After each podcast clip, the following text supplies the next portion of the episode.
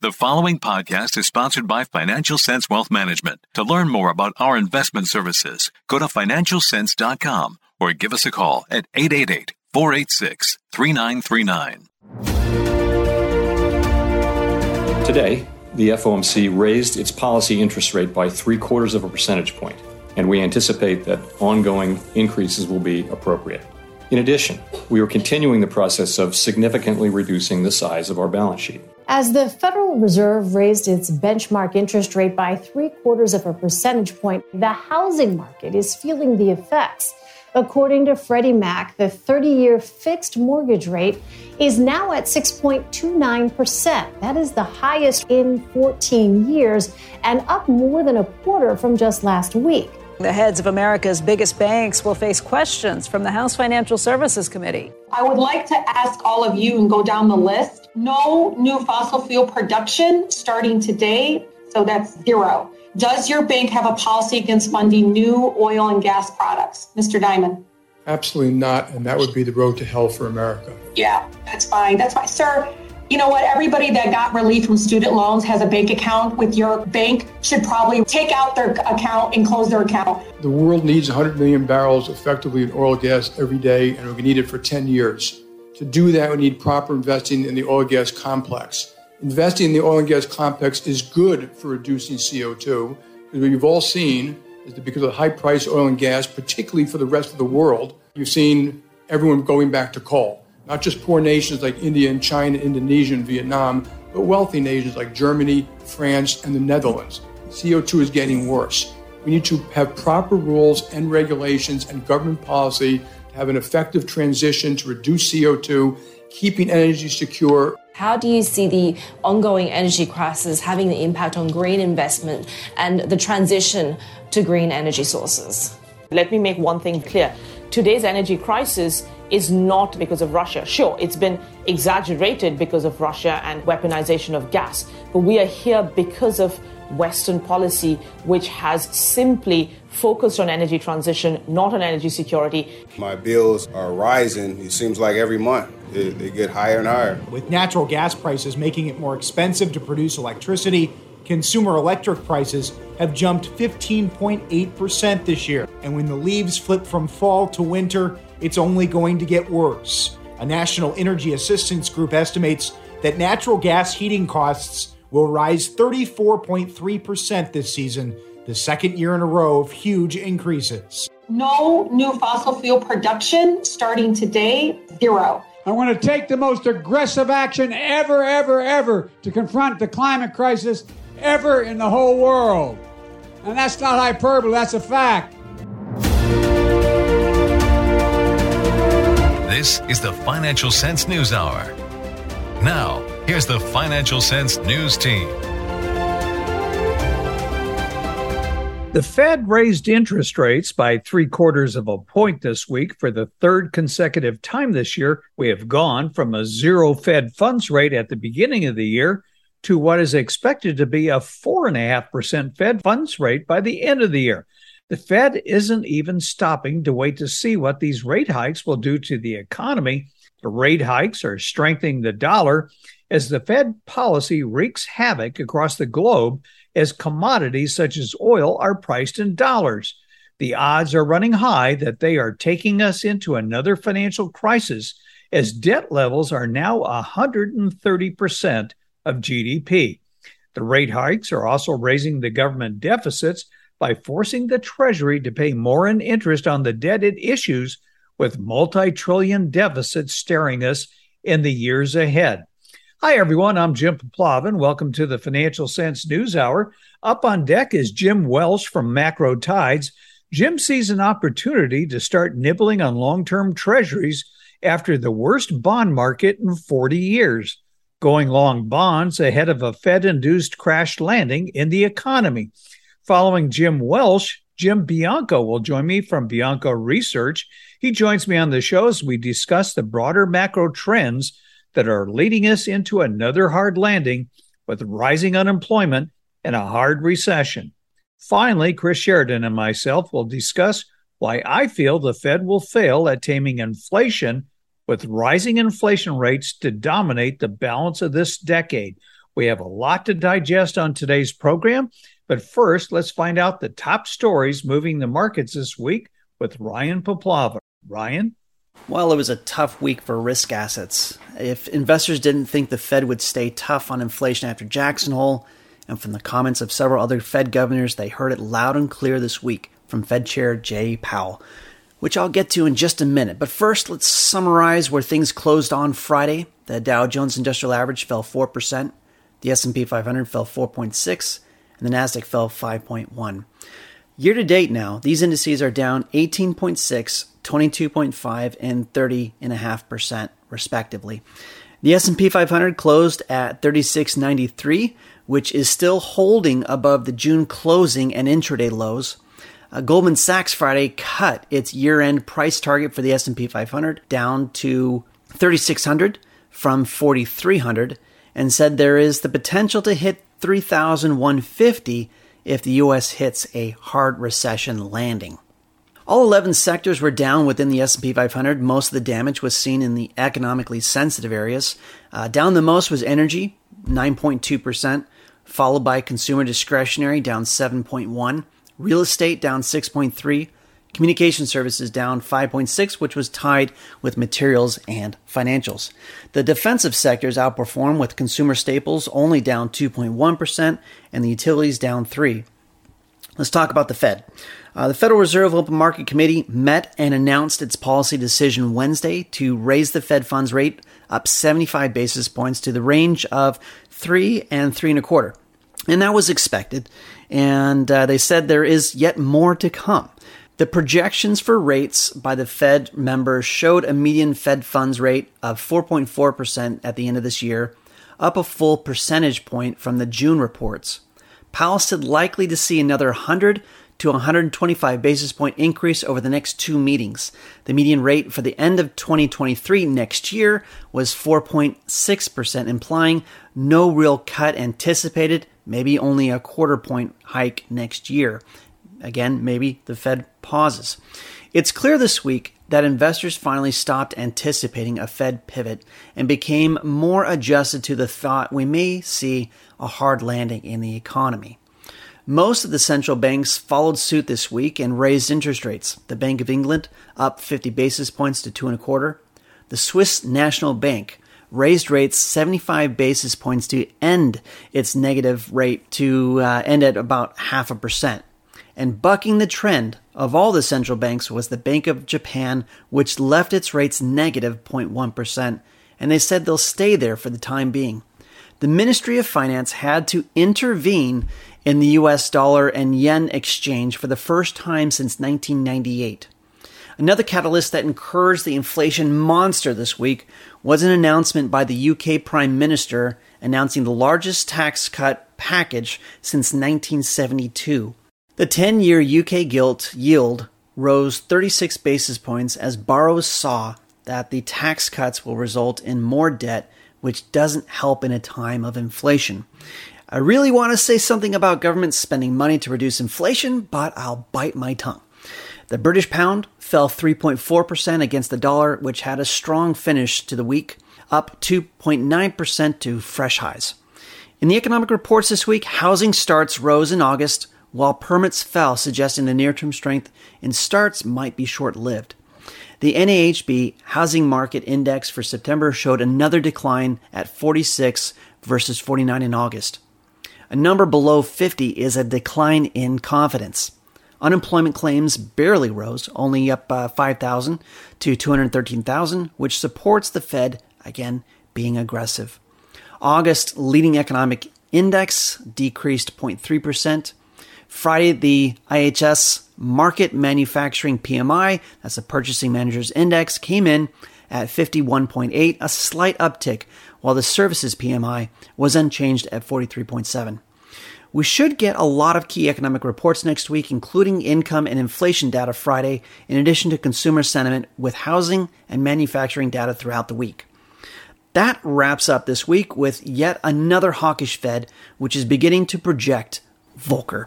Last June, Powell said the board was not trying to induce a recession now. Let's be clear about that, he said.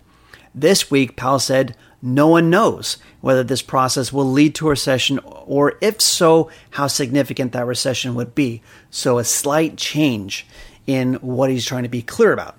But, like Gundlach says, this week the Fed oversteers, and to Gundlach's credit, who's to say the inflation rate magically stops down at 2%? What is clear is this will be the question investors grapple with for the rest of 2022 and a hard landing versus a soft landing.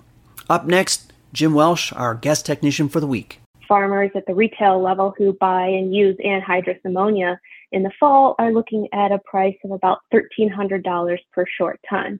You know, for comparison purposes, about two years ago, that price was closer to $300. So I would call the scenario that we're in right now for fertilizer really a, a slow moving disaster. Some of the impacts of these higher fertilizer prices are going to extend easily into 2023, if not into 2024. To listen to this full interview, in addition to gaining access to all of our premium content airing during the week, go to financialsense.com and hit the subscribe button. If you're seeking financial advice and how to invest in today's markets, Financial Sense Wealth Management can help. From setting up or providing advice on 401k plans, managing corporate cash balances in a zero interest rate environment, to helping individuals, foundations, and businesses achieve their financial goals. Give Financial Sense Wealth Management a call today at 888-486-3939. Let us work together to help you get on the path to success. Financial Sense Wealth Management has been named as one of the top investment advisory firms in the U.S. by the Financial Times. Let us put our financial expertise to work for you. Call now at 888-486-3939 or email grow at financialsense.com. Advisory services offered through Financial Sense Advisors Inc., a registered investment advisor. Securities offered through Financial Sense Securities Inc., member FINRA SIPC. Both companies doing business as Financial Sense Wealth Management. Joining me on the program is Jim Welsh. He edits Macro Tides. And Jim, I want to start out with the Fed this week. Up until the Jackson Hole speech in August, the market was thinking, well, they did three quarters of a point. Maybe they're going to maybe slow down, pause, or pivot here. But the Jackson Hole speech kind of threw that out the window. So here we are. They just raised it three quarters of a point. They're hinting another three quarters of a point in November and possibly half a point in December, taking us up to almost four and a half. Jim, when we started out the year at zero, uh, what does all this mean? What's your take, and where do we go from here? I think what we've seen is a progression, Jim, in terms of last November, Powell said inflation wasn't going to be transitory and that uh, monetary policy was going to shift to address it. Back in December of last year, Jim, the Fed funds futures on December 9th were forecasting three quarter point increases for all of 2022. So I think what we've seen here is a disconnect between statements by the FOMC and Powell and Wall Street's uh, acceptance of that. So in April, he said, "Yeah, we're going to move the funds rate up to uh, uh, neutral rate." Wall Street didn't believe him, and when they started to follow through, the S and P dropped from 4,600 to under 3,700. Uh, as you noted, going into Jackson Hole, Wall Street had this idea that the Fed would raise the funds rate up uh, to around four percent and then bring it down uh, in the second quarter of next year. And Powell pushed back against that in his Jackson Hole speech. And I think the dot plots uh, coming out of the meeting yesterday, Jim, ha- have driven home the point that, the, again, Fed members have been talking about for weeks. They're going to raise the funds rate to a restrictive level and then hold it there for an extended period of time because they hope to avoid the mistakes of the 1970s. And I think Wall Street still was clinging to, oh, they're going to raise it and then bring it down. And yesterday was a you know a big wake up call. You know what strikes me about this, and I'm just taking a look what's happening to real estate. As the day you and I are talking, 30 year mortgages at six and a half on their way to seven percent. I've talked to real estate agents, and they go, the buying market is like crickets out there. Uh, I had a client, Jim, that was looking at homes in uh, Phoenix area at the beginning of the year. There were 3,700 homes in the entire area of Phoenix. Now there's over 20,000 for sale. Wow. Uh, well, again, back in March, uh, I wrote about the huge decline in affordability.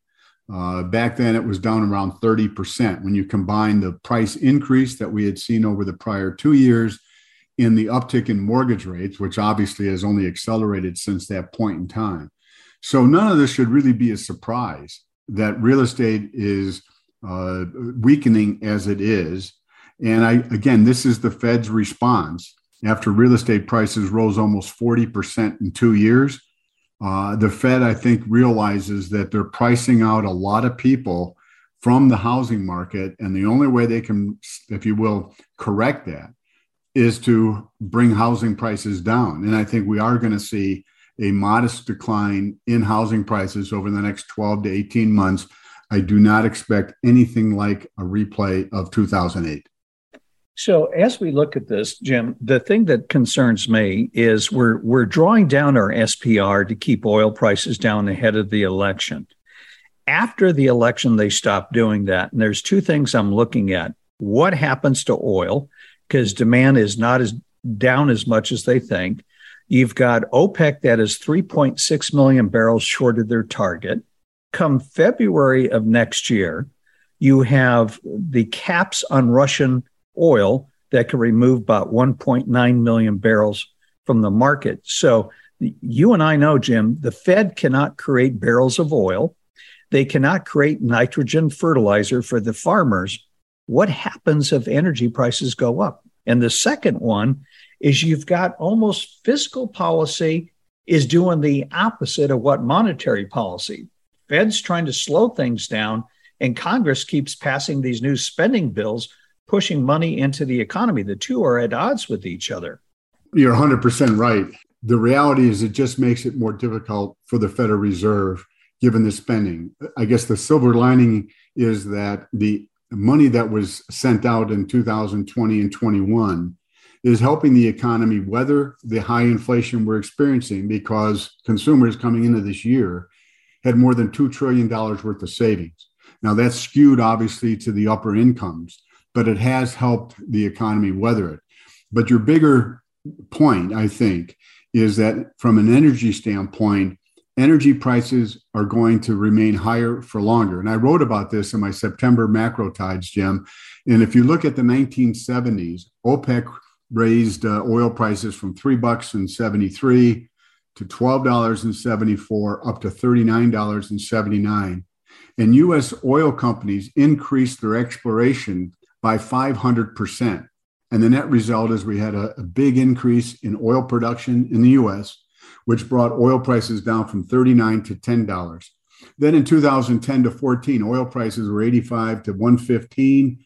Fracking unleashed an enormous amount of natural gas, but also oil. Oil prices subsequently dropped in 2016 to below 60 bucks where they remained the current policy of this administration and, and really from the Democratic Party has been to eliminate fossil fuel production uh, in coming years. And I understand bringing emissions down, trying to you know uh, address CO two. I, I get it. At the same time, I think it's being short sighted, and the net result is because we're not seeing uh, investment over the last decade uh, in oil development, new wells has dropped significantly. So, to your point, what's going to happen is oil prices may come down if we have any kind of a global slowdown, but they're not going to come down as much. And potentially, we will see over the next three to six months oil prices ratchet up back above $200 uh, a barrel.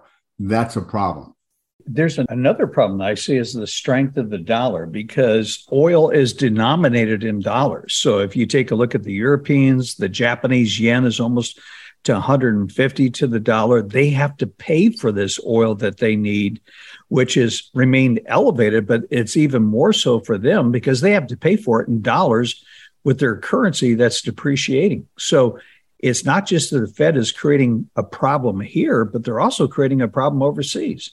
John Connally, I think it was, who was Treasury Secretary in the 1970s. It's our currency, your problem.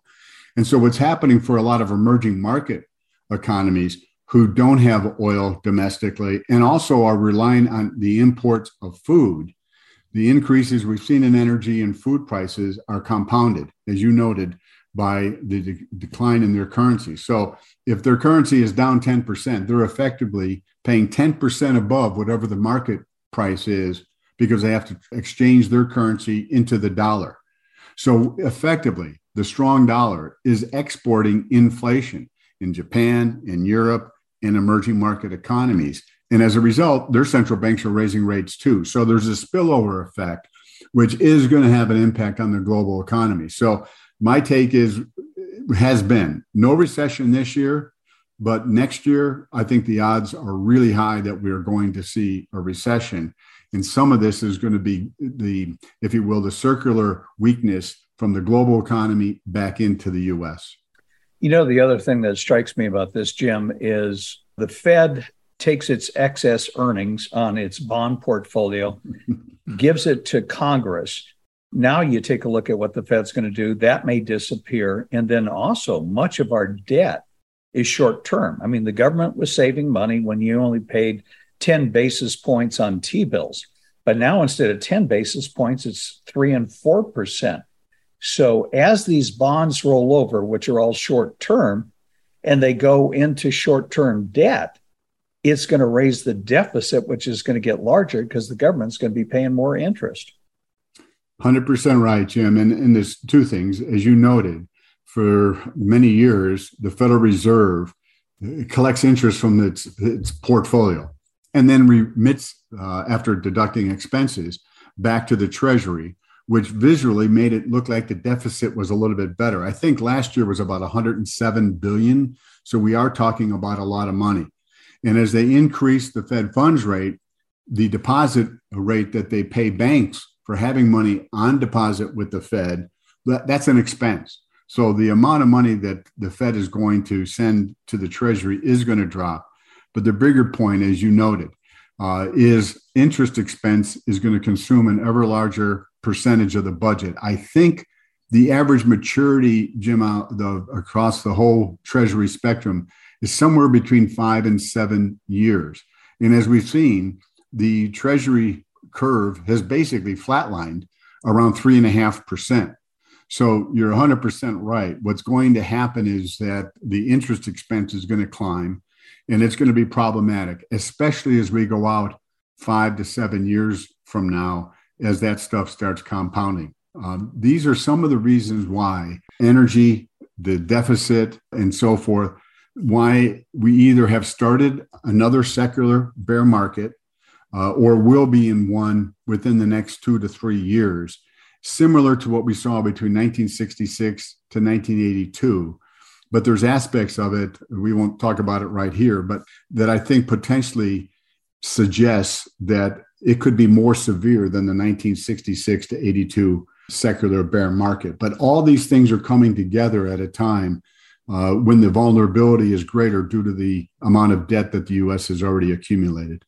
That's amazing, Jim, that you mentioned 1966 to 1982. I wrote an article back and I said what we're likely to see going forward is what we experienced between 1966 and 1982. The Fed would raise, then they would lower a little bit, then they would raise, they'd lower a little bit, and we slowly climbed this mountain of interest rates until we finally got to the point with inflation that Volcker came in. But my contention is, Jim, uh, you know, Volcker did that when debt to GDP was only 30% of GDP. Today, it's like 130%.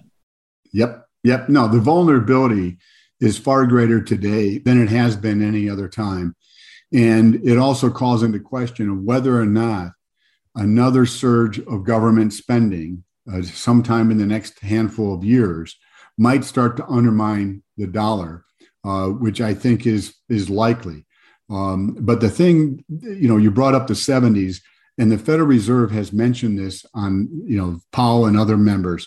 They want to avoid the 1970s. And one of the things that we're going to post a chart deck to the website that people can listen to and then look at these charts.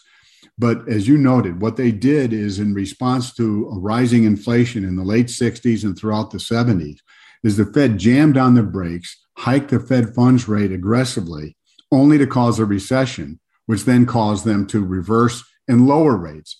And each time they did that, inflation was at a higher and higher low, if you will. I think the Fed believes and maybe hopes that if they get to a modestly restrictive level, I think it's somewhere around 4%, maybe four and a quarter, and then holds it there, they can avoid tipping the economy into a recession and instead slow growth to zero to 1% for the next couple years. And that will unwind labor market tightness and bring inflation down. That's their game plan is to avoid what they did in the Fed did in the 70s.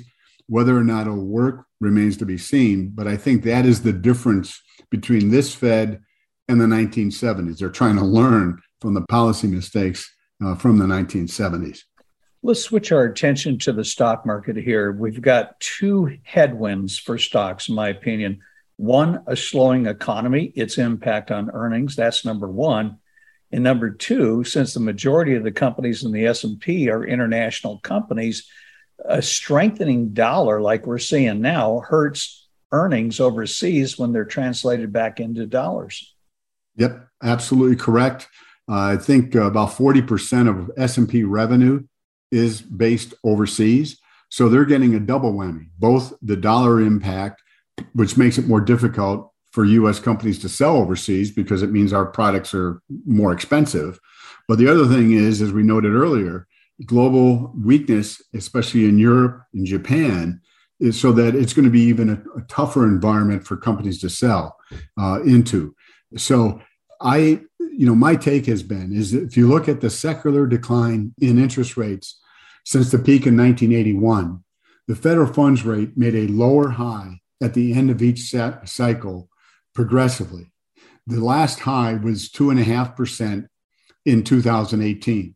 So, from a secular standpoint, 40 year downtrend with the Fed's action yesterday, Jim, we're above that. I think that's significant. It kind of augurs into we're in a different environment. In case anybody didn't know it, that's what the to me the chart suggests. So, what I've written over recent months is uh, if the Fed is forced to go above two and a half percent, the probabilities of a recession will increase significantly. So I think the odds of a recession next year have gone really high. And that gets to your other point. Corporate earnings are still expected to be up next year. I don't see that happening. So the market has the problem of dealing with earnings estimates that are likely to come down. Historically, when that's happened, the, the PE ratio also takes a haircut. So you get a double whammy on that. That's why I think the S&P can fall to 3500 and potentially 3200.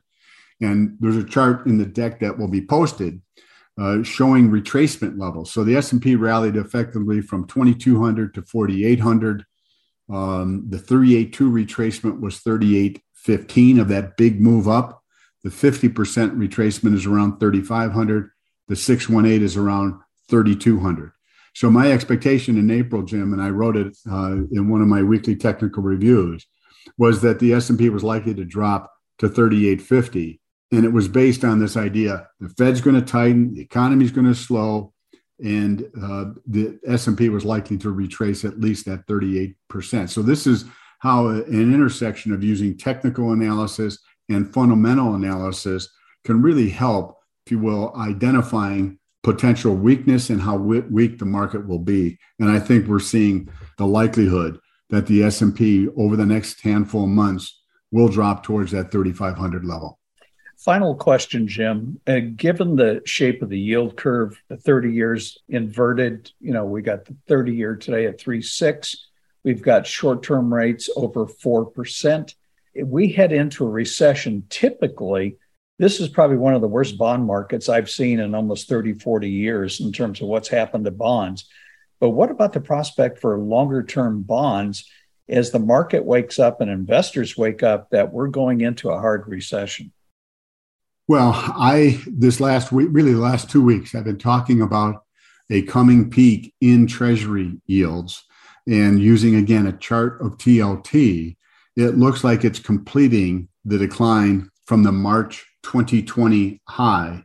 And I recommended taking a one third position in TLT because, to your point, I think sooner or later uh, as people realize, oh, no, they're not just going to slow the economy. We're going to see a recession. We're going to see unemployment probably approach 5% next year. All of that combined, I think, suggests that we're going to see Treasury yields come down, probably erratically at first. But TLT, which is trading around 105, 106, I think potentially could rally to about 120. That was the high in early August. Uh, so that is the technical target on what I think can happen over the next three to six months with Treasury yields coming down. All right. Well, listen, Jim, as we close, uh, you write some of the greatest stuff. What I like is you combine technical analysis with fundamentals. So you're not just looking at charts, you're kind of giving the fundamental reasons why the charts are looking the way they do. How could our listeners find out more about macro tides? Well, they can go to macrotides.com uh, and see additional information. And I'm always happy, Jim, uh, to listeners of your show to provide uh, a recent publication. So the September macro tides looked at a lot of things you and I have talked about in greater detail, obviously. And I also do a weekly technical review uh, every Monday. So I'm happy to provide recent issues so that people can really get a firsthand taste of what uh, the type of analysis that I do. And I appreciate the opportunity to do that. All right, Jim. Well, listen, it's good to have you on the program. I look forward to speaking with you again in the future. Sounds good, Jim. Thanks so much. We now have a Fed that is finally beaten the market over the head to convince them that, yes, we mean what we say. We are going to tighten until something breaks. So I still expect uh, more weakness. Uh, there's certainly more risk on the downside. In a short term basis, I would say that September I'd say into maybe October 12th before the inflation report comes out would be a prime area to look for some sort of a bottoming period here. And I think uh, we could have a bit of a, a pop back into November. Still some risk. So I'm not going to get too euphoric about uh, up, up, and away because we have a Fed that needs to see the inflation cycle not only peaking, but rolling over more sharply in a in a trend fashion. But uh, nonetheless, it means that we have to wait for the next report before we start seeing the beginning of a new downtrend on the inflation statistics. So I think that is coming, and it would be good for at least a short term bounce. To listen to this full interview, in addition to gaining access to all of our premium content airing during the week, go to financialsense.com and hit the subscribe button. At Financial Sense Wealth Management, we are committed to helping you build, maintain, and preserve your wealth. Contact us today to find out about our comprehensive financial planning and asset management services. Whether you're planning for retirement, taxes, putting together an estate plan, or need assistance in managing a 401k, Financial Sense Wealth Management is here to help. Give us a call to speak with one of our certified financial planners or wealth advisors at 888 486 3939 or go to financialsense.com and hit where it says Contact Us. Advisory services offered through Financial Sense Advisors Inc., a registered investment advisor. Securities offered through Financial Sense Securities Inc., member FINRA SIPC. Both companies doing business as Financial Sense Wealth Management. Joining me on the program is Jim Bianco. And Jim, uh, as I mentioned, we're we're doing this on a Tuesday. The the Fed will meet tomorrow and they'll make their announcement. Let's take it from there. What do you expect the Fed to do? Number one, the market is pricing in 75 basis points.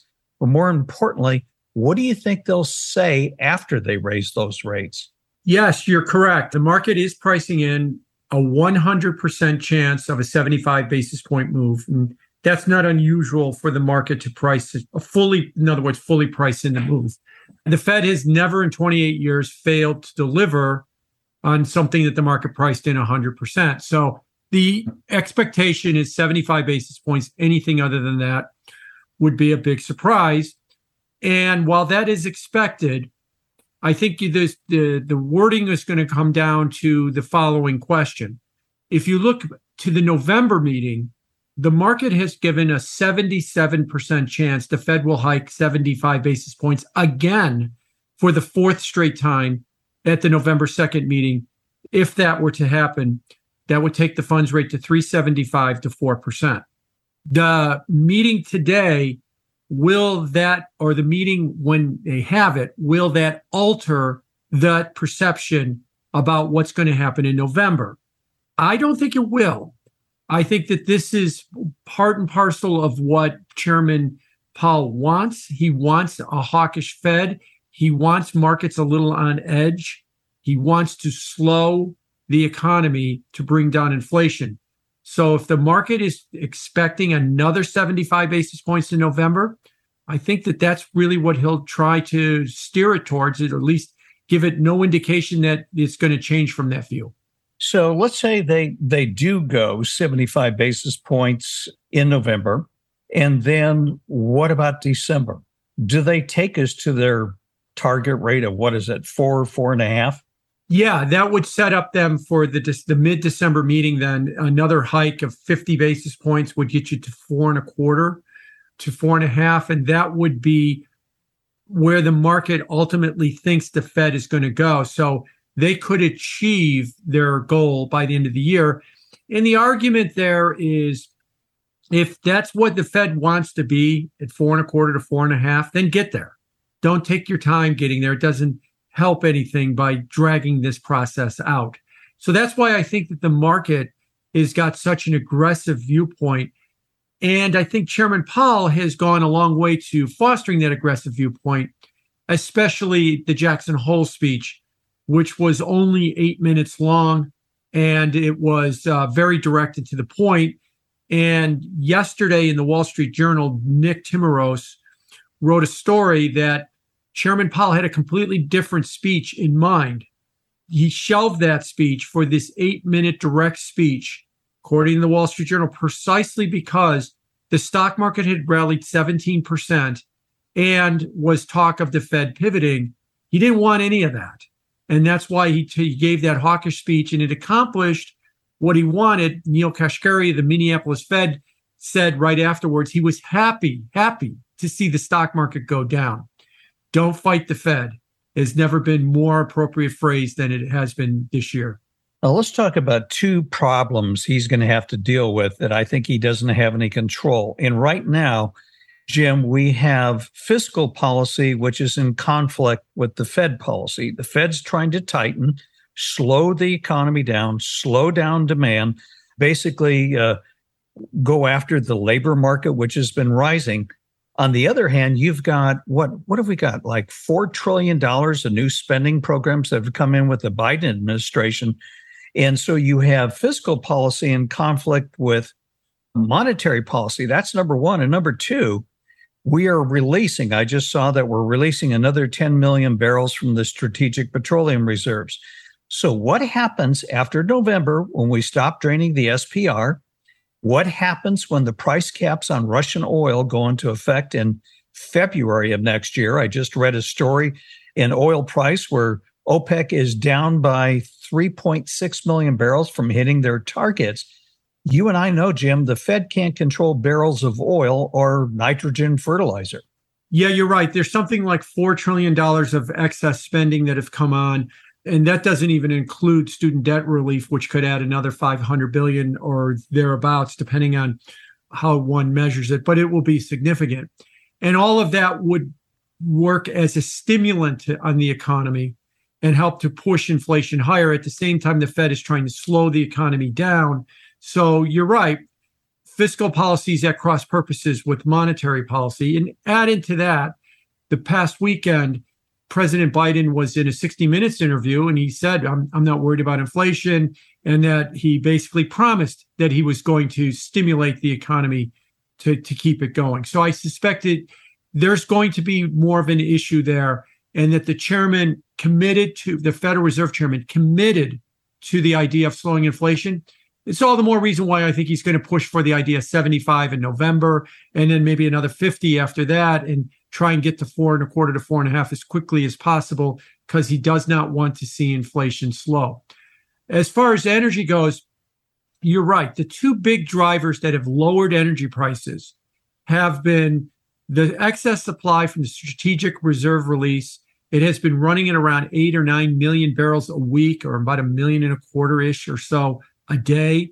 Remember, we consume about 19 million barrels a day already. So you're adding a good five to seven percent of the supply by that. these strategic reserve releases. And that's significant. That's very significant. The other thing that has been lowering the price of crude oil has been demand destruction, but not in the United States. There's actually very little evidence that there's demand destruction in the US. Where there's huge demand destruction is in China. The zero COVID lockdowns, the uh, the slowing of their economy. Let's remember in China, when you have a city of 19 million or Guangdong, a city of 21 million, and they have a shutdown, they have a lockdown, you're not allowed to leave your home. You cannot walk out the front door. You will be arrested. Well, how do you eat? The government will put a bag of food on your front step once a day, and they don't necessarily do a good job of that. And if they don't, you're on a diet. And what does that mean about your car? That means zero driving of all cars in a city of 20 million people. That's where the real demand destruction has come, has been out of China. Crude oil is a fungible commodity where it's put on a tanker and it can be shipped anywhere. If they need less of it in China, those tankers are going to come more to the United States and to Europe. That's why the crude oil market is so much lower. Natural gas is not as fungible, it's more of a pipeline market. And that's why you can have disparate prices among different regions. But if they were to end zero COVID in China, I think that the immediate reaction would be much higher energy prices.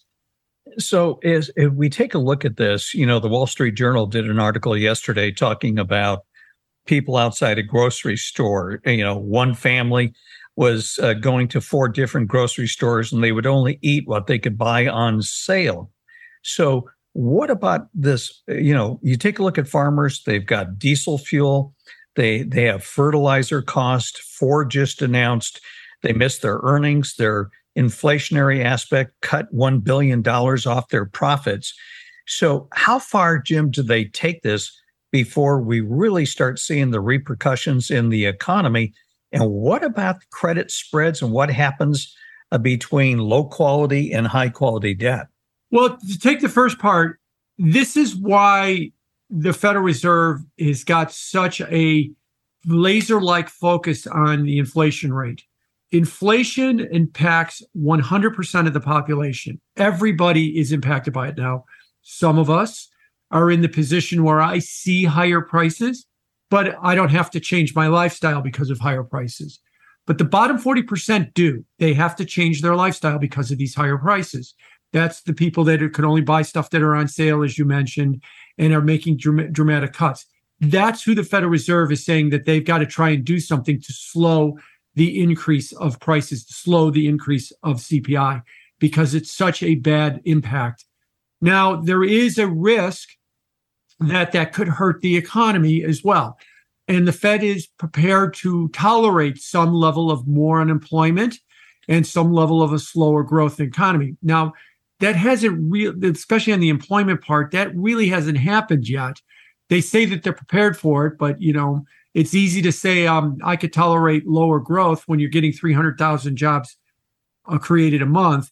When you're getting 25,000 or zero jobs created a month, you might have a different attitude about it that you didn't think you would when you were creating 300,000. So we'll see whether or not that they will continue with that. But I do think that when it comes to the inflationary aspects of uh, it, they're right. And I also should add that both the New York Fed and the San Francisco Fed have done studies. A lot of people might be listening to this and saying it's all supply, supply chain problems they have looked at it and they think that of the 8.3% inflation rate that the US has, maybe half of that, 4% or 4.5% of that is supply chain. But there's a good three and three quarters to 4% of that, which is excess demand. Pump priming from fiscal stimulus, all the check mailing that we did, all the monetary stimulus that we did through March before we started raising rates all of that has been on the idea of pushing up more demand. And the idea, which we talked about a minute ago, if we get more fiscal stimulus, that is a demand push as well. That is within the Fed's realm that they could rein in is excess demand. And if that's half of inflation is excess demand, then they're right to be very aggressive in raising rates. To your final point, as I said, inflation impacts everybody. The Ford announcement, the day we're recording, came out an extra billion dollars of costs in production because of higher input costs. The inflation rate impacts, like I said, 100% of the population. It just costs four to billion dollars. And that's why they missed, and that's why their stock price is getting hurt off of it. And that just underscores what I said before. Every single person is hurt by inflation. In a recession, certain people, those that lose their jobs or see a business downturn, are hurt. That is only a small percentage of the population. Now, they're hurt badly, but there's only a small percentage. The vast majority of the population in a recession is not impacted much at all, if at all. So that's really where the problem, where the the balancing act comes in. Some people are hurt badly because of a recession. The vast majority are not. Everybody's hurt a little bit because of inflation. The lower end of the economic scale is hurt a lot more. The point is, I think the Fed is right to say, given high inflation or the risk of recession, will risk recession to rein in inflation. It's been so long since we've seen sustained inflation at this level that we forgot how bad it was in the 1970s. And that we all think that the only thing the Fed should be concerned about is growth in jobs. And still, a lot of people think it should only be growth in jobs. That we forgot that inflation is a major problem and should not be dismissed as easily as many are. Well, let's talk about some events that maybe can't be foreseen. But let's say, for example, China goes away from lockdowns and they open up their economy. So Chinese consumers start driving again. They start, uh, you know, things start to get back to normal. That's one scenario. Let's also talk about the scenario in the Ukraine that uh, right now the Russians are losing ground and that maybe Putin works out some kind of peace deal. What that would do to energy prices and let's say some of these sanctions that we put into place. What about those two scenarios? Well, in the first scenario, there's a plausible argument to be made that uh, the Chinese Communist Party is meeting in their National Party Congress, which starts in a couple of weeks, which will be over with by the middle of October. President Xi will be appointed for a third term, or as they've been saying, you know, appointed for life effectively at that point. And that after the National Party Congress, then they'll back off of the zero COVID policy. That's what everybody in the West keeps trying to convince themselves. Now, I use the word convince themselves because I, I've joked with some of my uh, friends that are China experts that I haven't heard people that convinced since they said that wait till the Olympics are over with in February, then they'll get rid of the zero COVID policy. They only need it for show because the global stage is going to be looking at them during the Olympics. Well, the Olympics came and went, and and zero COVID stayed and stayed. So yeah, I get it. It makes sense that the National Party Congress could be the the the the catalyst, but we'll see. But let's assume that it is. Then you're right. They open up the economy. The Chinese population breathes a sigh of relief. The government will encourage them to try and get to back to normal as quickly as possible. And that means go about leading an economic life again. You drive your car, you go to work, you do things that you were not doing because of these lockdowns and restrictions or these fears of restrictions. Because keep in mind, maybe you've seen them on social media, and I have the stories where, you know, they do test people in China randomly, like literally in the streets. And the last video that I saw was in an IKEA in Shanghai, and one person tested positive. They literally pull a person out of the out of the store and bring them into a corner, and they give them a a COVID test, and it turns out to be positive. And then the rumor goes around that somebody's positive. Well, what happens is in China is the doors are locked. Everybody that's in the store cannot leave the store for several days. They'll drop off a bag of food in front of the store until everybody's clear. Look, in the West, we wouldn't tolerate that for two seconds. It would be revolution in our country if you tried to do that, or in Europe, but that's the way they do it in China. So whenever there's a rumor that somebody tested positive in some gathering like a store or sports stadium, there's a mass stampede to get out the door before the authorities lock the front door. So if you get rid of all of these fears, that's why I brought that up. If you get rid of these fears, now I can drive to the store again. I can go to a soccer match. I don't have to worry that one person's going to test positive and I'm going to be stuck in the stadium for a week. You're going to see tremendous increases of gasoline consumption and crude oil consumption rebound quickly in China and that would push up the price. The Ukraine. Ukraine has pushed back hard on Russia. Let me posit that the least likely scenario, I believe, is the one that you just said, is that the Russians, you know, kind of put their tail between their legs, Putin puts his tail between his legs, fosters a peace deal. We pat him on the head and say, good boy, and we lift the sanctions.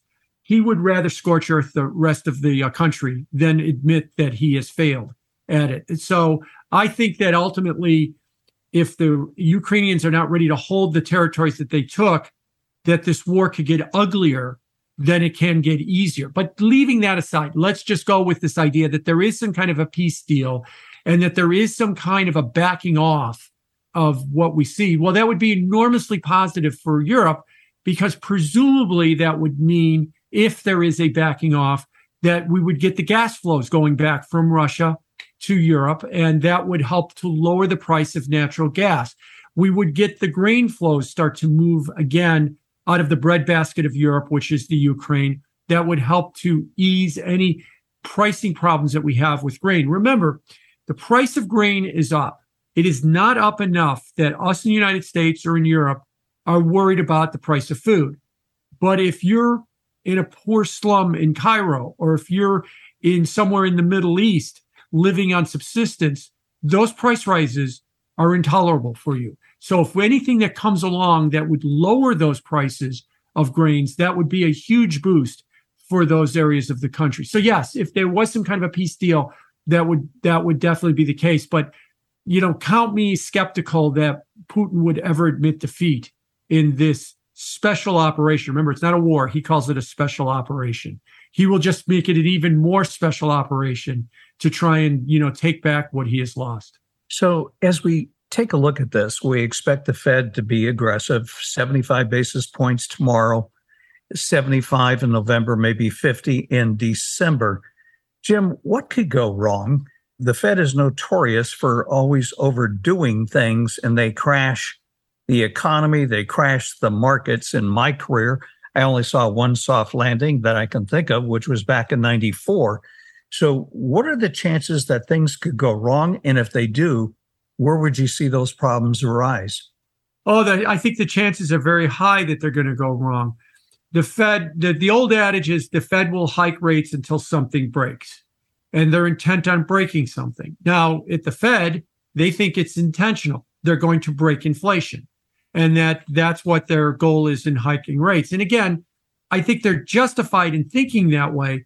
But yes, the risk is they break the financial markets, they break the economy, and I just don't mean that we have some gradual rise of, of unemployment, but we have a massive rise of unemployment. We have a plunge in equity prices that creates a b- giant reverse wealth effect that slows down business. There are there is a great deal of risk in what the Fed is trying to do. And that's why they compare Jay Powell's actions now to Paul Volcker. Because you know, we were around in 1981, and I was, and I remember that when Volcker raised rates to 21.5%, you know, he's lionized today, but the vitriol and bile that was heaved on him in 1980, 81 for those acts, there was, you know, there was protests in front of the Federal Reserve that farmers um, with their tractors blockaded the building because they didn't want Federal Reserve officials to go into the building to keep raising rates a crazy guy with a gun broke into the building intending on killing the Federal Reserve Open Market Committee. Yeah, this stuff actually happened in 1980 81. That's how horrible it was of what the Fed was doing. So when Chairman Powell is saying, well, he's going to be Volcker 2.0, is he really ready for that? Are we really ready for that? And there was a heavy, heavy price to be paid for those rate hikes in 81. And I think that, yes, just like now, things could definitely go sideways. And yeah, we you broke inflation, but you broke so many other things along the way to get inflation broken that it, you know, people might start to worry. Like I said, I don't think the Fed has a choice. They have to be aggressive on inflation. They cannot not be aggressive on inflation, but this is a high stakes game that they're playing. Yeah, and we still have, as we talked about, uh, the stimulus that's still going to work its way through. I want to move on, Jim, to interest rates. We've got the 10 year Treasury, uh, I think intraday hit 3.6%. Uh, we're seeing rates that we have not seen in a long time. And I'm just thinking of what this does for the government because a lot of the government debt is short term. You know, I can remember when the T bill rates were negative or you know maybe you paid uh, 10 basis points on a treasury bill. Now we're talking about 3 or 4% as that debt rolls over. Let's talk about the impact on what this means for the government. Yeah so uh, you're right. We hit 3.6% 3.59 it changed earlier today that's the highest level in 11 years. The two-year note yield hit 398 that's the highest level since 2007 as far as the debt goes, there's $30 trillion of debt. About half of it matures over a two year period. So if these rates were to stay at these levels for two years, there would be a significant increase in the debt uh, burden or the interest rate payment burden that the federal government would endure. But if rates were to fall after that, it would immediately go away. The way I've liked to say it is these levels of rates are slightly higher. If we have these rates for one or two years, yeah, they'll pay a little bit more in the next year or two, but then they'll get relief after that. The most of all the long-term debt will not mature. At least half of it will not have matured. That won't be affected if rates go up for a couple years and then come back down. It's not a problem for the government to pay it. If it goes up and stays up for several years, five, six, ten years, then it becomes a bigger, bigger problem Uh, because then you're starting to roll over 10 year notes, you're starting to roll over 30 year bonds, and you're starting to lock in those high rates for a decade, if not a generation. And then you have to pay those higher rates moving forward. It becomes a real problem at that point. So, no, if rates were to go up through 23, maybe into early 24, peak and start back down, I don't think it's a problem for the federal government. They stay there beyond that, and then it starts to become a problem. Will they stay there beyond that? Really comes down to what happens with inflation. If inflation were to moderate by 2024 to the 2% level like the Fed wants, well, then they can get rates right back down to 2%. If not, and those rates in inflation were to say level off at 4%, and rates would have to stay at, you know, neutral would be four and a half, because the Fed, I think, correctly defines neutral interest rates as half a basis points or 50, 50 basis points or half a percent above the inflation rate. If we're to settle out at 4% inflation, so 4.5% would be neutral, then the debt problem burden could be a big worry, maybe three to five years out, and then grow even more after that. So let's take uh, this scenario. The Fed breaks something, they break the economy, they break the financial markets, and then they begin to pivot, or uh, the, the government comes in with some kind of new fiscal stimulus spending program to resurrect the economy, don't we start this whole thing all over again? Sure. We've seen this cycle twice. We saw this in 1946 and in 1949. Following 1946, we had a surge of inflation. And in fact, a lot of people don't realize that in late 46, early 47, we hit 20% on inflation, higher than we did in 1979. That was the, at least by the CPI measure, that was the highest of the century. And then we had, um, and then we had a recession we had massive pump priming fiscal and monetary stimulus. And in 1949, we had another surge of inflation, did not get back to 20%, but we had a secondary recession. 1974, we had something similar to that. We hit around 11, 12% on inflation. We had a recession because the Fed was raising rates. We had the Arab oil embargo too, as well. And then the economy bottomed out. And then Arthur Burns in 76, 77 started priming the pump again, easing money. Um, the government started with fiscal stimulus. And by 79, 80, we had inflation all over. So these this this double peak of inflation, we've seen two cycles of it. And yes, you're right. We could definitely see a third cycle of that. If if the inflation rate starts down, they break stuff, everybody freaks out. We get more check mailing, we get drop rates down to zero, start printing money again to get people back employed. Okay, we got them back employed, but what are we going to do about that 8% inflation rate again? Uh, well, now we got to raise rates all over again to try and get that 8% inflation rate out of there. And then we wind up having a secondary recession like we did 46, 49, like we did 74 and into 80, 81. We actually had two recessions back to back in, in 80 and 81. So yes, that is a very real possibility, largely because we've seen it in the past. So, given where we are right now, I mean, not too many things are working right now other than if you're in cash. Commodities are down, bonds. It's probably one of the worst bond markets I've seen in what, 30, 40 years. Stocks are down. What do you do as an investor? Just to put a finer point on that, this is the worst total return in the bond market from an interest rate component that it never recorded. That you know the losses that you've you've seen in the bond market have been that way. And you're right. If you look at the major asset categories, you know, stocks, bonds, and divide those into international, domestic, and emerging. So you got six categories. They're all down. Everything is down right now. And, you know, if you want to define asset classes even more finely, and then eventually you get into energy or something like that, that's up. Some commodities are up too. This is a tough year for investors because I'm a macro analyst. And when people ask me, what should I do with my money? As a macro analyst, I think what they're asking me is, what big asset class is going to go up in price? Because for the last 28 years, there's always been at least one major asset class, stocks or bonds, merging domestic or international, that went up. And most of the time, it was most of them, and some of them went up by 20%. This year, none of them are going up. They're all down, and they're all down by a lot. So there, you know, to use a fancy word, unless you were idiosyncratic and you owned a couple of limited partnerships and a gas deal, and that was being primarily your portfolio, if you didn't have a portfolio like that, you've probably lost money. And it's going to be very difficult as we move forward to try and find asset classes that would do better. Now, I do think the one asset class that might provide some relief, say in 23 or 24, it's going to be the fixed income sector. Why? Because now we've got yield again. One of the reasons why the total returns in the bond market are so bad this year is we started the year with no yield.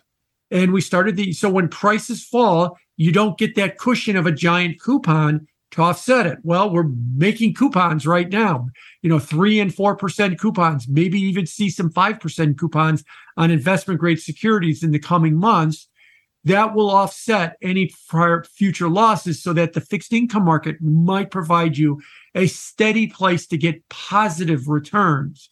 The stock market, if it unfolds like I think it's going to unfold, it's not going to be a market like it was in the 2010s. You know, just buy a, buy the S&P, buy SPY and the federal print money and everything will go up. I think it's going to be a, a, decade of great change. Now, I think that means great opportunity. I think of it positively that if you pick the right uh, sectors and if you pick the right themes, there's going to be a chance to make money. But if you think the right theme is going to be Tina, there is no alternative. Just throw your throw your money into some broad-based index and wait for the broad-based index to levitate. I think that cycle might be over. I think we might be reverting back to more of a traditional stock picker sector concept kind of market. So that's where I think investors could probably wind up making money as they reorient themselves towards how the market's going to work. But like I said, I mean, I could be wrong on this, but I just think the old days of buy SPY or buy the NQ, NQX, you know, the NASDAQ 100, and wait for the Fed to cut rates to zero and, and print money like crazy and watch the indexes go up. Uh, yeah, that did work. That worked great for 15 years. I just think that cycle might be over with right now. Do you think we're more likely, Jim, in, in closing here, to see something like what we saw from 1966 to 1982? I think so. And I think we look, and we also saw that, if you would, from 2000 to 2013 as well, that we get these long consolidated periods in the index where the index level doesn't do a whole lot but within the index, there are a lot of things that you can do. From 2000 to 2013, you know, technology was a great place to be. Financials were not a great place to be during that period.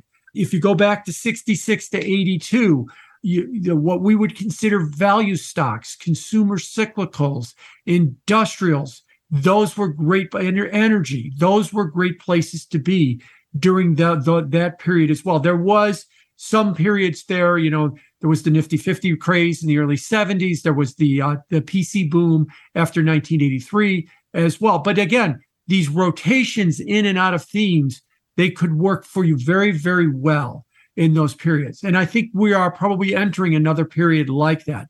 Like I said, they're not bad periods to be an investor. It's just the the the previous cycle of you know all the boats are floating because of easy monetary policy that's not the not that's not the coming cycle but that doesn't mean that there's going to be a lack of lack of opportunity. All right. Well listen jim as we close you put out a lot of great macro analysis. If our listeners would like to find out more about your work tell them an easy way they could do so. The easiest way is to follow me on twitter at bianco research or me on linkedin under my name jim bianco or check out our website biancoresearch.com all right. Well jim as always it's a pleasure having you on the program. All the best Welcome, everyone, to this week's Big Picture. The title of today's episode is Conflicts of Interest Why the Fed Will Lose the Inflation Battle. Something that we often say on this program is that the Fed will continue raising rates until something breaks. And it seems like we're getting very close to that point.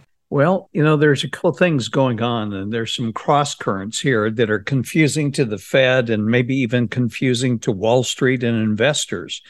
And that is when you keep raising interest rates, as the Fed is doing now, they'll keep doing it until they break something, the economy and the market. They're going to do both. You know, one of their goals is to raise the unemployment rate. So several million people are going to lose their jobs. And it's interesting, Cris, almost on a daily basis, you're hearing everybody from Google to Facebook to all the big tech companies are laying off and you're not reading about it, you got to search in the news. Oh, they just laid off here. They're trying to keep this quiet right now. But one of the issues that the Fed is dealing with is we got the perfect storm in energy. Lack of investment by oil companies. In fact, this week, the uh, major heads of banks were called before Congress and you had Congress, uh, a congresswoman, asking the banks to stop lending to oil companies. This is part of uh, ESG in green. You have all committed, as you all know, uh, to transition the emissions from lending to net zero in 2050. So no new fossil fuel production starting today. That's so that's like zero. So I would like to ask all of you: Does your bank have a policy against funding new oil and gas products, Mr. Dimon? Absolutely not. And that would be the road to hell for America. Yeah, that's fine. That's fine. Sir, you know what? Everybody that got relief from student loans has a bank account with your bank should probably take out their account and close their account. Ms. Fraser, how about you? Uh, we will continue to invest in uh, and support clients who are investing in fossil fuels and in uh, in helping them transition to cleaner energies. And Mr. Uh, Moynihan? We are helping our clients make a transition, and that means we're we're lending to both oil and gas companies and to new energy companies. Yeah, Mr. Scharf. The same thing as Mr. Moynihan said. Yeah, I, am not going to ask you, Mr. Dimon, because you obviously don't care about working class people in frontline communities. So, lack of investment, green policies, ESG, and then, of course, you have war. And I'll have more to say about that in a minute.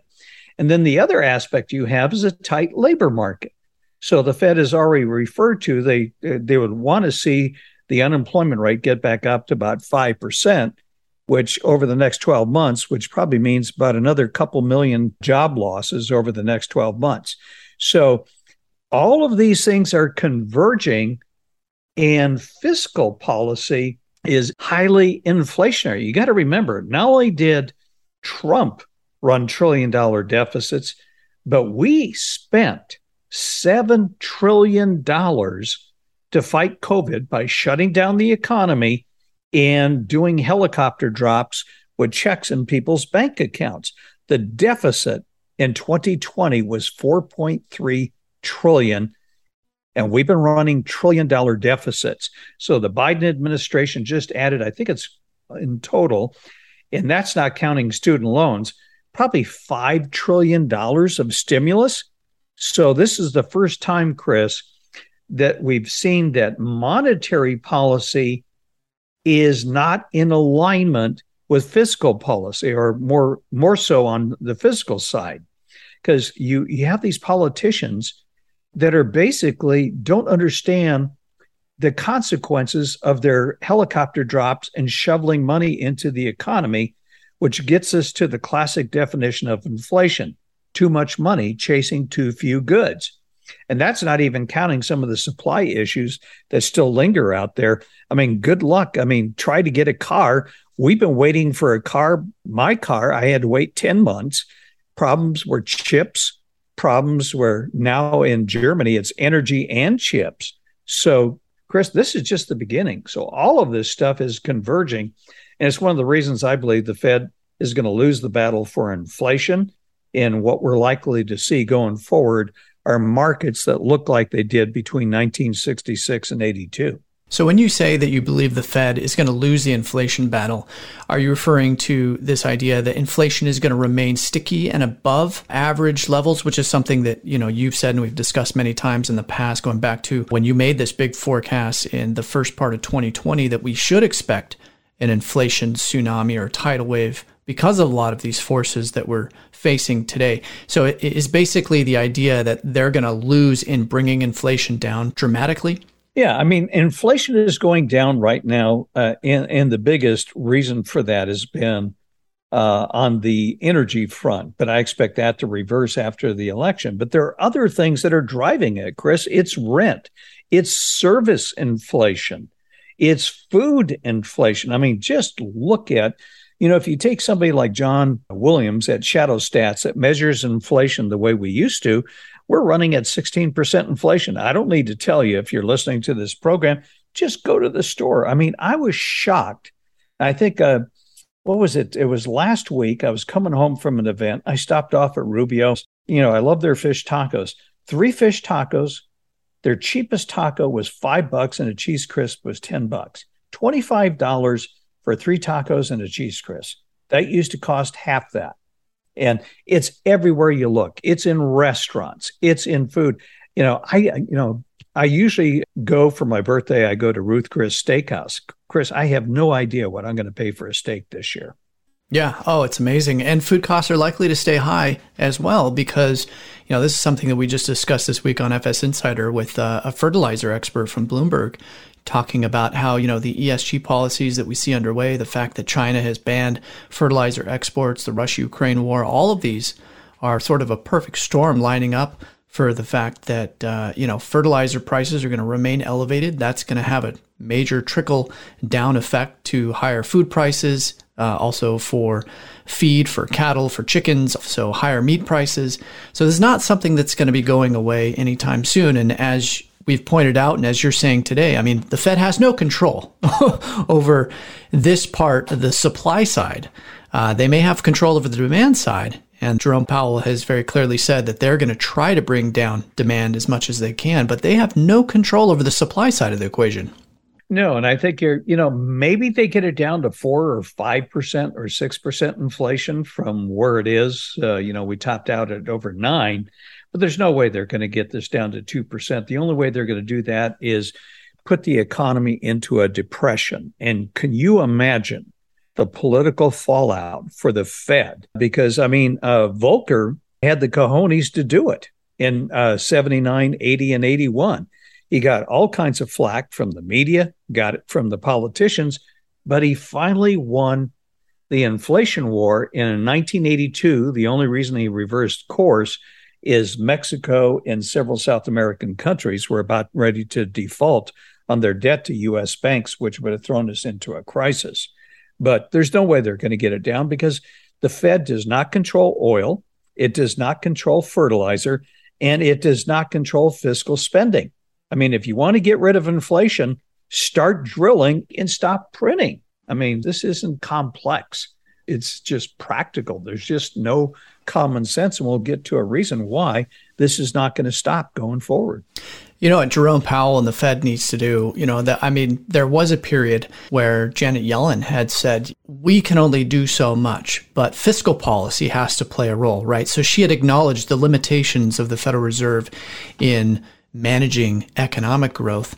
Jerome Powell needs to say the same thing at this point to the current administration by saying, hey, there's only so much that we can control on the demand side. And I mean, as long as supplies remain restricted, which is part of what you have under your control through regulation, particularly on anti fossil fuel policies, the lowest number of leases that we've seen under any administration going back to World War II, not drilling.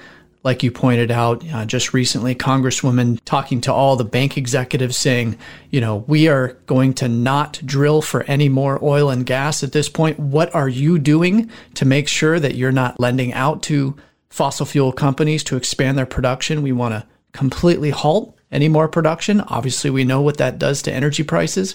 The Fed needs to say, hey, these policies are what are leading to higher inflation and will cause inflation to remain elevated. This is where you need to change. We can only do so much, but you've got to play your role on backing away from these pro inflationary regulatory policies. That's what I think Jerome Powell really needs to say in his next message.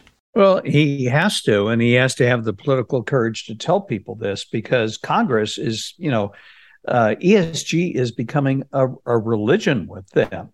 And they just don't understand this economy still runs on fossil fuels, whether it's fertilizers for farmers. And I hate to tell these Congress people, you're not going to have farmers running electric tractors. So in the middle of the day, they're going to stop for 12 hours to charge the battery on a tractor.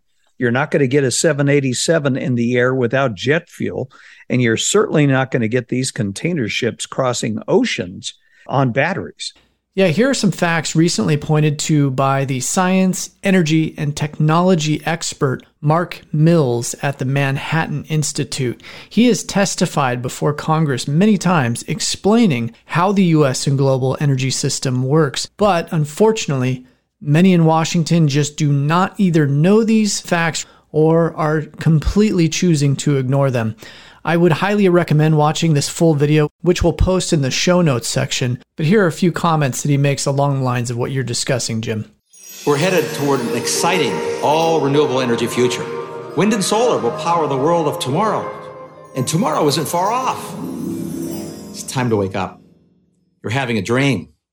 Here's the reality oil, natural gas, and coal provide 84% of all the world's energy. That's down just two percentage points from 20 years ago.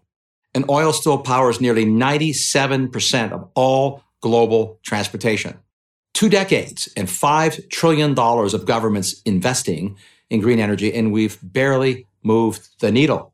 This was supposed to be easy. Why is it so hard? In a word, rocks.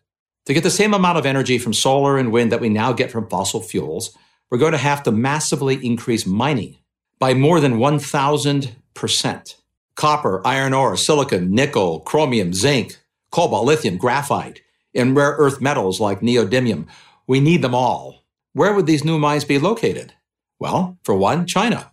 That country is today the single largest source of most of our critical energy materials. The United States is not only a minor player, but is dependent on imports for 100% of 17 critical minerals. Do we want to give China more political and economic leverage? Europe has made itself dependent on Russia for 40% of its natural gas. How well has that worked out? Ironically, we have all the minerals we need right here in North America. But good luck trying to get them out of the ground. Proposals to build mines in the United States and increasingly almost everywhere else meet fierce opposition, if not outright bans. To give just one example, in 2022, the Biden administration canceled proposed copper and nickel mine in northern Minnesota. This was after years of delays navigating a maze of environmental regulations. And yes, the same environmentalists and green leaning politicians who tout all the benefits of electric cars are the same people who make mining the materials essential to build those cars, like copper and nickel, all but impossible. Try to square that circle.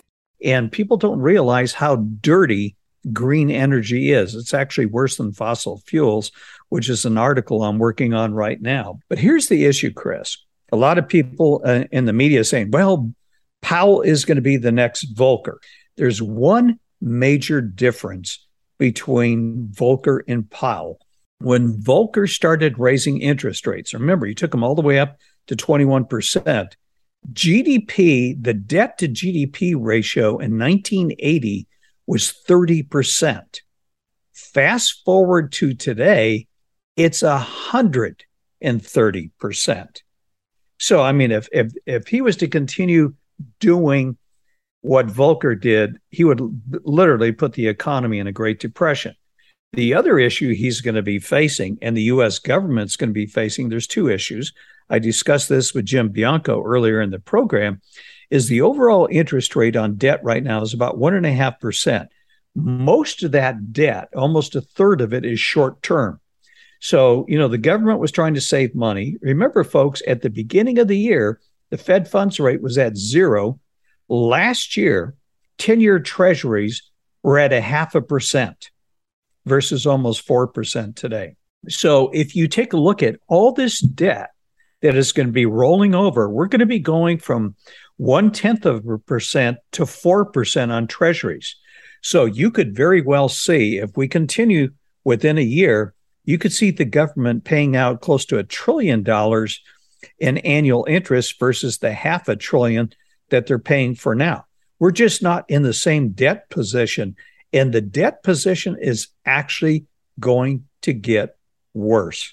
And uh, we'll get to that in just a second. But, Cris, you know, all the presidents of the 21st century have been running trillion dollar deficits. Under George W. Bush, they were half a trillion until the financial crisis in 2008, where the deficits were a trillion.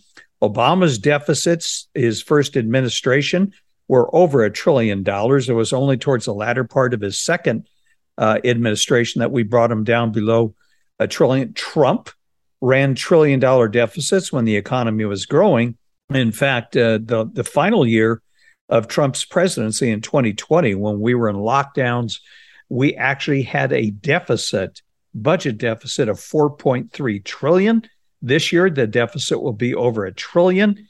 And the CBO says we're going to be running trillion dollar deficits well into the latter part of this decade.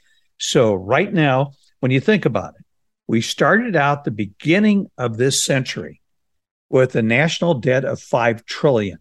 It is now 31 trillion and could be grown by several trillion dollars a year.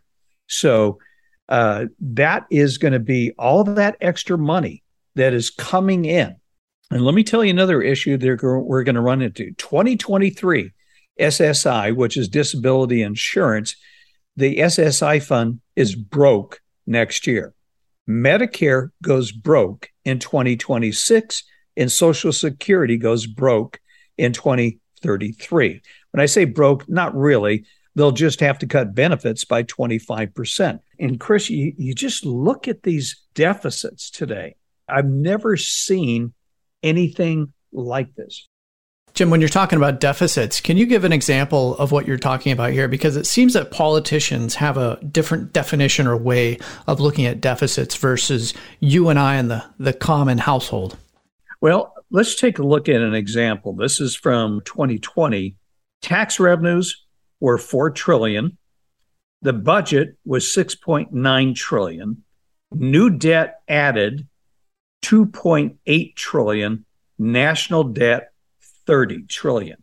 So that's at the government level. Now let's bring this down to let's say the consumer and give an example. What if you are a consumer, your annual income is 40,600, which would be kind of equivalent to the 4.6 trillion. Annual spend is 69,000 your credit card debt is 28,400.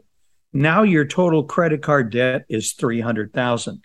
How long do you think the banks would continue to loan you money on your credit cards and what do you think that would happen to you at the individual level because of that? Uh, I, I think your credit rating would fall precipitously and you would have to declare bankruptcy. It wouldn't be good for you, that's for sure. Yeah, here's the problem. Both parties are hooked on modern monetary theory that says, you know, deficits don't matter. You can spend as much money as you want because we'll just simply print it. And as long as you can print the money in your own currency, well, you don't have to worry about it. Well, try telling that to some of the people right now that live in England, that live in Europe. The pound is about ready to go below the dollar. We've seen the euro go below the dollar. In Japan, uh, the yen has fallen to almost 150 yen to the dollar. So, as bad as things are going to get here, Imagine you're in Europe. You have to buy oil. Oil is denominated in dollars. The dollar is at a record level, which means you are paying more for that oil uh, than what we are. I mean, energy inflation in England is running about 22%. It's high double digits in Europe, and it's going to get worse. And the reason it's going to get worse is because of policy. So much of what is going on here are policy mistakes. Policy mistakes by the Fed, leaving money and interest rates too low, printing too much money for such a long time. Now they're trying to play catch up. Policy mistakes on energy, shutting down the pipelines, not granting leases, uh, going after companies. As you said, now they don't want the banks to loan. They basically want to shut down oil companies and put them out of business. And so there's a policy mistake. And then these gargantuan size budget deficits were, I remember Bernanke once talked about, he said, well, if things really got bad, we could do helicopter drops. Well, we actually got them for the first time in 2020 and 2021 the government deposited money into your account. And that's why that year we had a budget deficit of 4.3 trillion. Just to give you a perspective, since COVID started, we have added 25 trillion of additional debt globally. The money supply has grown by 25%, or almost, I no, that was just one year. That was one year. I think the money supply is almost up by 50%. So you take a look at all these things, it's policies that are creating it, and we're still stuck on stupid, thinking that, you know, I love the idea that they just passed what, another 800 billion of new spending, and they called it the anti inflation bill. It's anything but anti inflationary, it's highly inflationary. So that's why I think, Cris, uh, once again, we think the Fed's going to lose this battle. There's no way they're going to be able to bring inflation down to 2% when you're going to have triple digit oil prices. And then you're also going to have massive government deficits to the tune of one and two trillion dollars with massive new spending. And what do you think is going to happen next year when we go full bore into a recession? You're going to see a recession spending bill. They're going to bring back more spending. And then the Fed is going to be sitting there holding the bag. What do they do? Can are, are they going to take interest rates to 10%? I mean, you've got mortgage rates now heading to 7%. The real estate market is rolling over, a harbinger of uh, hard landing that's ahead of us next year. So, Jim, just to recap, you know, I want to point out again, you know, we started talking about how there was a tidal wave of inflation coming early in 2020. And the reason that you had made that call and wrote about it, warning that this was to come, was really from a one two punch where we were stimulating demand with checks in the mail uh, to the tune of, you know, trillions of dollars of money printing, while at the very same time simultaneously dramatically reducing supply through the lockdowns. So you have massive stimulation of demand and at the same time a dramatic reduction in supply. Economics 101 tells you prices are going to shoot up. So that was the big call that you made. We've been reiterating on our show ever since the very early part of 2020 after the lockdowns and the stimulus checks were announced. That held true. Now, at this point, what you're saying is the Fed is going to lose the inflation battle, not only from the effects that we saw previously, but also carrying through with the aggressive fiscal and regulatory policies that are currently in place under this administration to dramatically reduce the amount of production and investment into the fossil fuel sector. This is one huge part of it, which is pro inflationary. And you can see this. If any of you want to take a look, go to truflation.com. Truflation.com collects a million different price points around the web, and it shows, if you look at it right now, the number one highest component is utilities. That's the biggest driver of inflation currently right now is utility bills. So that includes natural gas, electricity prices, that is now at 14% year over year. Second to that is food. So again, this is dir- directly tied when we're talking about fertilizer prices spiking up because there's a shortage of natural gas, the trickle down effects of that from not investing over the last decade to expand production, not to expand a refining capacity, directly into both food and now into utilities, the two components that are dry that are going up the most. So again, this is fiscal and regulatory policies that we're seeing that are now coming home to bite. The Fed does not have control over these parts, and that's why you're arguing they're going to lose this battle. Oh, absolutely. Uh, our own Governor Newsom just signed 40 new climate change bills that are going to force our utilities to shut down their nat gas plants in order to meet their carbon emissions. Then they're going to have to shift over, Cris, to less efficient, more expensive, and dirtier sources of electricity like wind and solar. Now, I'm writing a story on why it's dirtier because 95% of our high tech digital world in our green world relies on rare earth minerals. Who controls that? China controls 95% of rare earth minerals.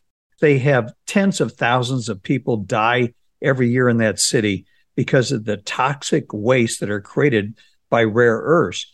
And China is stockpiling these. It's not just that they control rare earths in their own country, they're even controlling them in our country. They're controlling them in Africa. They're controlling them now moving into South America. So we're going to be dealing with China, which is becoming the new OPEC on steroids of rare earth minerals. You, you can't have an iPhone.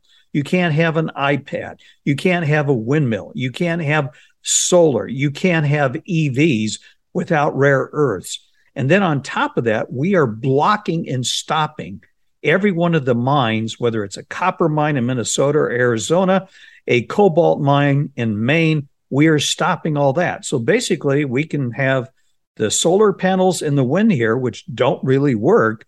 And we can say, well, that's clean and green. It isn't because the dirty part of clean and green is done in China. Yeah, Jim, I have a table here. This was done by Benchmark Mineral Intelligence. We have cited this before, but particularly when it comes to any of the key minerals that are used in electric vehicles, this is also true for renewable energy technology more broadly as well. For nickel, Europe processes and refines about 10% of nickel. The US, 1%. China, 68%. Cobalt, Europe refines and processes 15 percent The US, zero. China, 73%. Graphite, China has 100% control over the processing and refining of graphite. Lithium, China, 60%. The US, only 4%. You go down this list, one after another after another of all of these key minerals and critical metals used, like, again, as you said, in electric vehicles or in renewable technology. China has a chokehold on all of these. And you know, they would only be more than happy if we decide to put pressure on them as we're aggressively moving into renewable technologies and making ourselves completely dependent upon China, you know they'd be only more than happy to do exactly what Russia is doing to Europe right now by putting pressure on them. They'll just say, oh, hey, we need these key minerals, these strategic minerals for our own consumption. Sorry, US. Sorry, Europe. We're not going to export these to you anymore. And what happens? We see exactly what's happening in Europe happen to the US. It already happened, Cris. The Chinese did the same thing with rare earth minerals with Japan over uh, the Spratly Islands. And they also kind of gave a clear message to Biden when he was talking about doing something. So they control all the key strategic materials that run our society from copper, cobalt, lithium, nickel, and we can just go on and on and on. And so we no longer have control over this because of our policies of shutting down mining in this country. And now we're trying to shut down the production of fuels. What do you think is going to happen? A good example just take a look at Europe because that could be coming here if we don't pivot and change course here shortly. And that means higher inflation. Once again, I do not see the Fed winning on this battle because, like I said, It, Volcker had a 30% debt to GDP ratio when he was raising rates. Today, that ratio is 130% and climbing. Well, Jim, we've covered a lot of really interesting information so far, and um, I do want to encourage you to look at some of the links that we're going to have that substantiate a lot of what we said. Uh, if any of this information is new to you, because a lot of what we're saying flies directly in the face of what you may be being told uh, in the media, uh, especially in certain outlets when it comes to whether or not renewable technologies are as clean as they're made out to be where, of course, they're being sourced from, some of the vulnerabilities that this is setting us up for, and how this relates to the broader macro picture. Uh, these are all subjects that we've been discussing for many years on our program. Uh, but that being said, Jim, break this down for us in terms of investor expectations, because obviously we at Financial Sense Wealth Management, we don't just focus on the macro, but we try to take the macro landscape, whether or not that is fiscal, regulatory, monetary policy, economic trends, boil this down for us into what should investors expect when we think about the months and years ahead? Well, let's start with the markets. I mean, we got spoiled, Cris, for 10 years coming out of the financial crisis from 2009 all the way up to 2020. Investors saw double digit returns in the market. And we had low inflation, even though Obama was running trillion dollar deficits, spending money uh, we didn't have the supply issues. Uh, we we still had oil prices. In fact, what really helped in 2014 was the Saudi oil wars when they started to push trying to drive American shale companies out of business. They drove oil into a bear market that lasted almost seven years, and so we had this lower inflation. And I think this is what surprised the Fed because since 1980, we were in a disinflationary environment. You can see that by looking at a long term chart of treasury yields. We got down to the lowest levels in 5,000 years of human history. But here's the thing even when the stock market was going up each year, most investors forget the average drawdown correction was 14% a year. And, you know, we talk about 10% returns in the stock market, Cris, half of that comes from dividends. But, you know, this 10% return is an average with dividends included. So you might get a year where stocks are up like 15%, and then the following year they're down 20%. So it's an average. And so investors for use, and so is the Fed and policymakers, to low inflation, low energy costs we haven't seen $150 oil, a triple digit oil. We saw it for part of the uh, the last decade, but it didn't last because from 2014, the Saudis drove oil down below $100 a barrel and they stayed down there. And actually, during the uh, lockdowns, we actually got to a month. It was, I think it was the month I wrote my article. I think it was April of 2020 when we got down to a negative $40. Literally, if you had an oil contract, you were paying people to take your oil. So that's what they're not used to. So, given that, Jim, what would you be doing as an investor right here? I expect, Cris, we own oil. You know, it's pulling back right now. But remember, Biden's just authorized, I think it was another eh, 10 million or 20 million barrels. They're trying to drive this down before the election. After the election, they stopped drawing SPR, two other factors.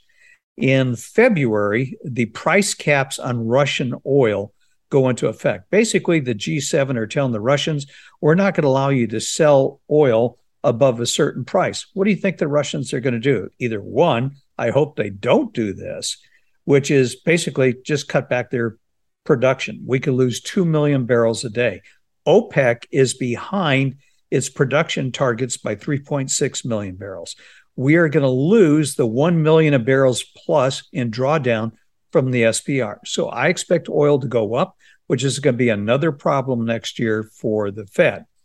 If you look at base metals, the green and ESG mandates and policies are driving demand with some of the lowest inventories that we've seen in copper, nickel, and others. It's like, you know, Elon Musk came out and he, he's gone to mining companies. Hey, if you produce nickel, I will sign a 10 year contract because I can't build my cars without it. And as you just said, Cris, we only make 0% or 3 or 4% of all these strategic materials. They're either 60, 70, or 100% or 95% controlled by China. If you want to take a look at food, we're invested in ags because without fertilizer, you take a look at the inputs for a farmer, two costs diesel fuel to run their tractors and combines, and fertilizer. What's gone up fourfold? What's gone up more than doubled? Diesel fuel. We've got a diesel crunch coming here uh, as we get closer to the end of the year. So food prices are going to be going up. And I know it's not doing real well right now, but gold and silver. I think, and personally, in my opinion, I think silver is the buy of the century. I was looking at a chart of all the key minerals, whether you're looking at copper, nickel, zinc, iron ore. Most of these base metals are up two to 300%. Silver is selling at 40% of where it was in 1980. And you cannot have green, you can't have solar, you can't have high tech digital instruments without silver. And if we look at gold, there are a lot of people a lot smarter than I am that see gold hitting 5,000 to 10,000. And eventually, what they're going to have to do, Cris, the only way we're going to get out of our debt issue is we will devalue the dollar. You can't devalue it against the yen. You can't devalue it against the euro or the Chinese yuan because you just get into a currency war. When they do the devaluation, they'll do the same thing that Roosevelt did when he devalued the currency, took gold from $20 to basically $35. And within one month, Roosevelt ended the deflation of the Great Depression. And we had inflation all the way up to, to uh, 2037 when the Fed made the crucial mistake of going back and starting raising interest rates, putting the economy right back into depression until we hit World War II. So we like gold. We like commodities, and I think you need to stay in commodities. Just, you know, look the other way, folks, because when they take off, it's such a small market. I mean, I was looking at what happened to some of these commodity stocks, whether it's a silver producer, a royalty company. In a sh- short time span of about three years, they were up 1,500%. So the biggest move of gold and silver and oil and commodities lies ahead of us.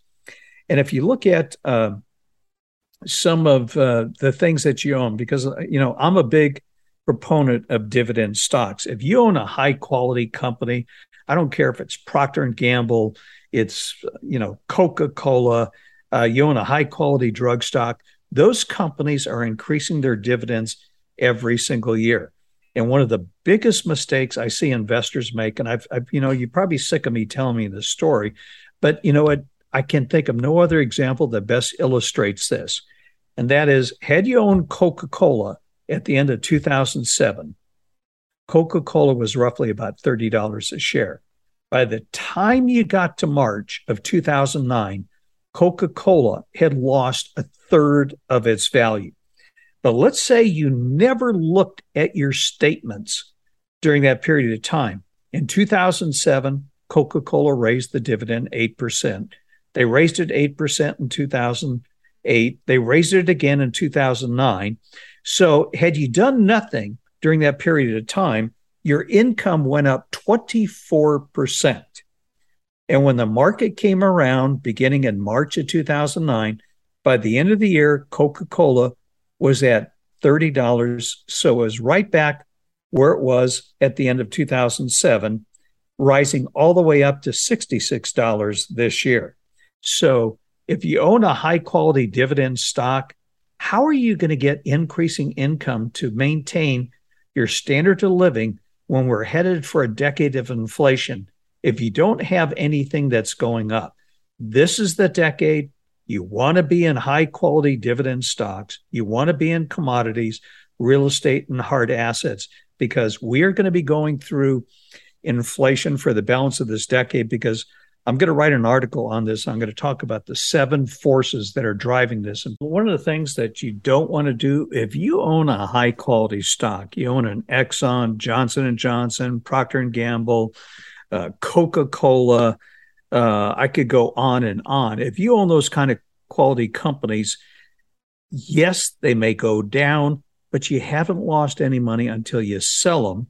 And if you have capital gains in those kind of stocks, do not panic and get out of it. Because if you do, you're going to have a permanent bear market. It's called taxes. You could pay up to 24% federal, add state taxes. And if you're over 65 on Medicare, if you have large capital gains, not only will you pay federal capital gains tax, state capital gains tax, but your Medicare premiums could double uh, because there's six brackets for Medicare. The higher your income, and that includes capital gains, the higher your Medicare premiums. And they'll be that way for two years. So don't make that mistake. Do not let these idiots in the media scare you. If you own high quality companies, be like Warren Buffett. As he said, they could close the market. I could care less because the companies I own are profitable. The problem is people spend a lot of time looking at price. They never look at the fundamentals of the company, the balance sheet, the financial strength, the profits, what the company does. All they look at price. If you look at price, you're going to walk yourself into a corner and make a mistake later on that you'll regret. So, Jim, with that said, what would be the best way for our listeners to get in touch with us?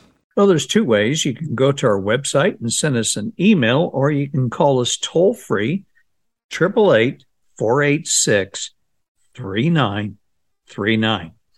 In the meantime, that wraps up today's show. We'd like to thank you for listening to the Financial Sense News Hour. Until you and I talk again, well, we hope you have a pleasant weekend. Financial Sense News Hour is for informational and educational purposes only and should not be considered as a solicitation or offer to purchase or sell any securities. The investments, investment strategies, and investment philosophies discussed or presented on the News Hour each involve their own unique risk factors, which are not discussed on the show. Responses to listener inquiries are based on the personal opinions of the Financial Sense staff and do not take into account listener suitability, objectives, or risk tolerance. Financial Sense News Hour and its parent company shall not be liable for any financial losses that result from investing in any company companies mentioned in Financial Sense or arising out of the use of any material on the news hour. Be advised that you invest at your own risk.